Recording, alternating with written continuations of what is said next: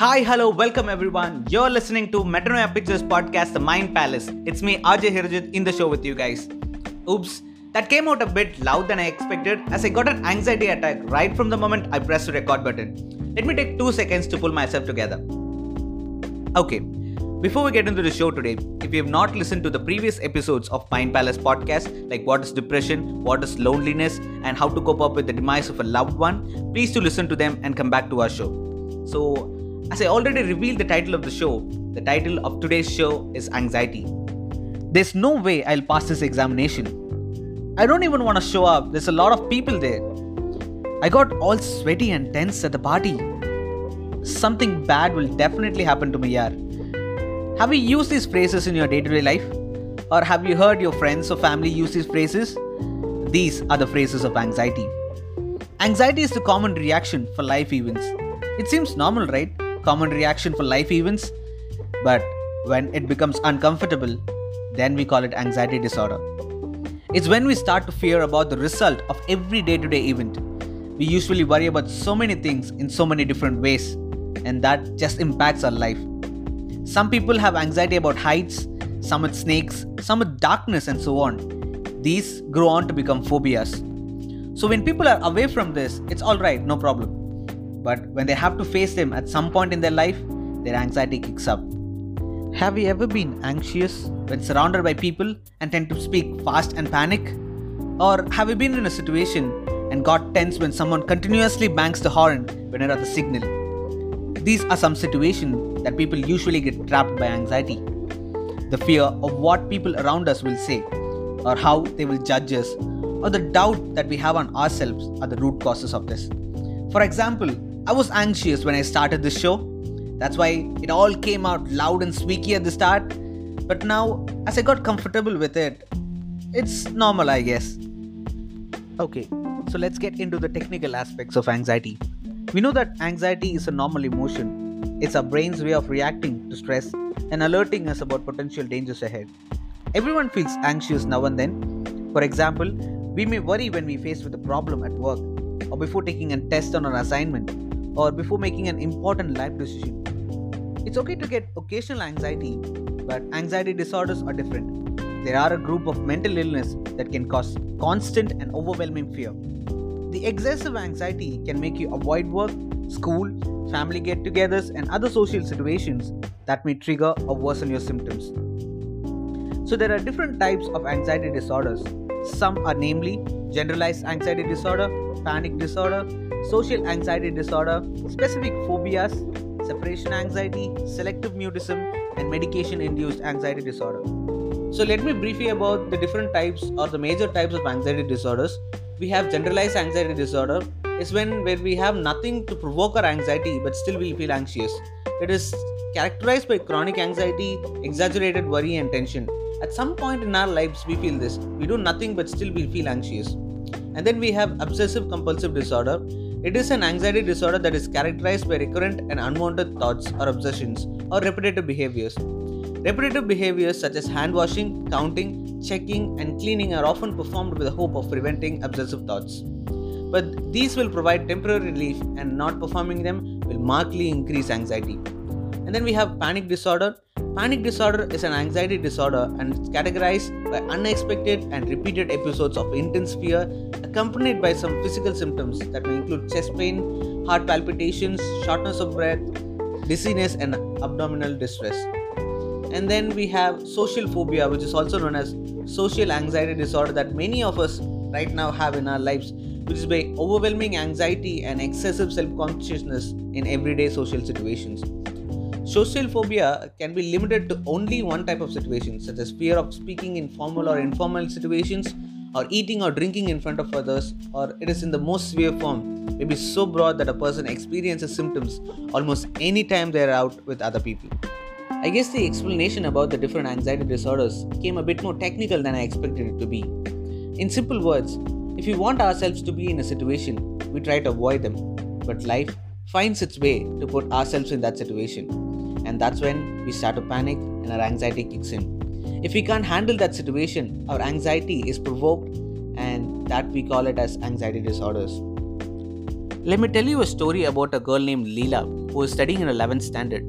Her life was pretty happy, she had a lot of friends, she was good at her education too. But the only problem that she had was she had a non English medium education till her 10th standard. So she found it hard to cope up with the syllabus of the English medium in 11th standard. Some of her classmates started bullying her and teasing her for the accent that she used and the pronunciation mistakes that, that she does when she speaks in English. So, over a period of time, she started to keep quiet, and that's when her anxiety started to kick in. Every time she had a doubt in the class, she never spoke. She kept silent because she was afraid of what their classmates will say about her accent or the pronunciation mistakes that she may do when she asked it out. So, this started to disturb her education as she did not get her doubts clarified from the teacher as she was afraid of what others might say. And over a period of time, she stopped talking with her friends too because they also started to tease her about the accent and pronunciation mistake that she does.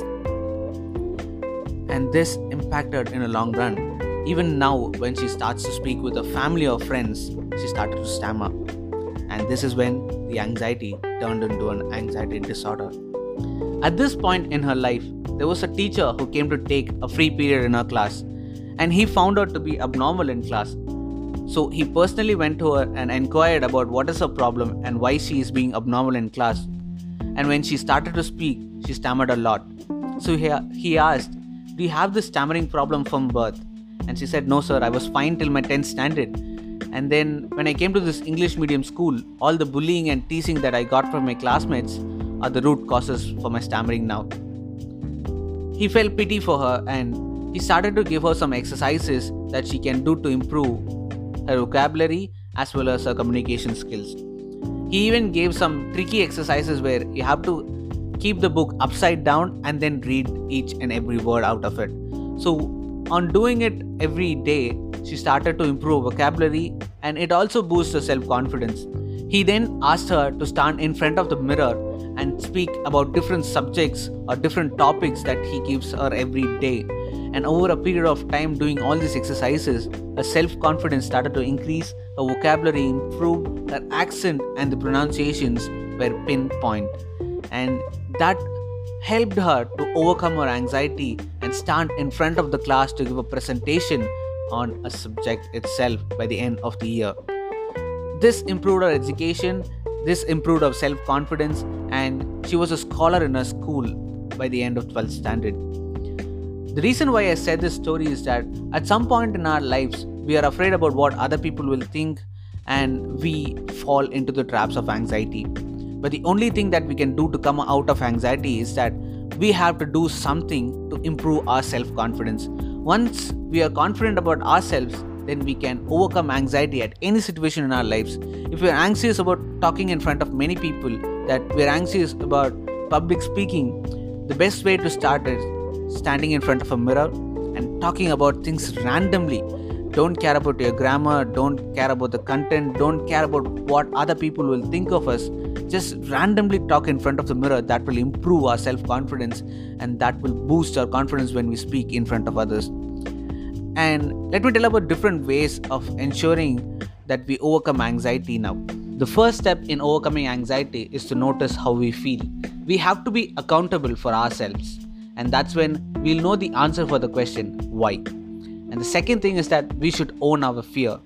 Have we ever been on the verge of tears and tried to stop them from coming? It's extremely difficult. But why are we trying to ignore our fearful thoughts and wasting our emotions trying to be okay? That energy is better used to reach out for help. And the third thing is breathe. Take your time. Take a deep breath when you're feeling anxious. When you feel that anxiety is kicking in, just take one second or one minute out of whatever is happening around you and take a deep breath.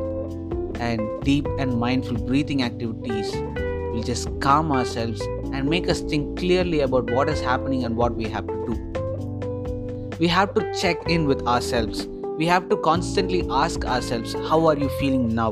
And it's not just because if you're feeling bad, you should come out of it. If you're feeling bad, accept it. Accept that you're feeling bad at that situation and then move on to the next thing that you have to do. It's not that every time you're not okay, you have to make it okay. that is putting extra pressure on yourselves.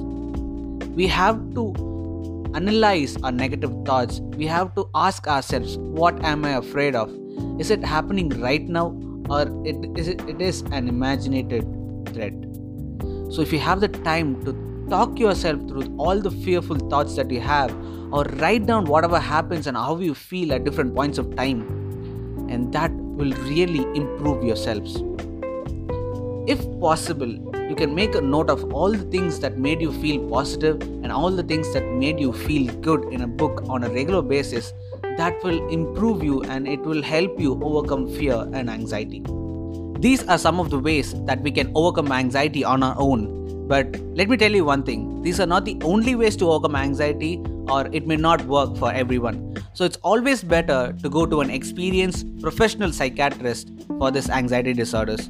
And at some point in your life, if you find someone with anxiety who's tense and nervous at any situation or any social gathering that you see, go and help them out. Just stand by them and give them a moral support that they need.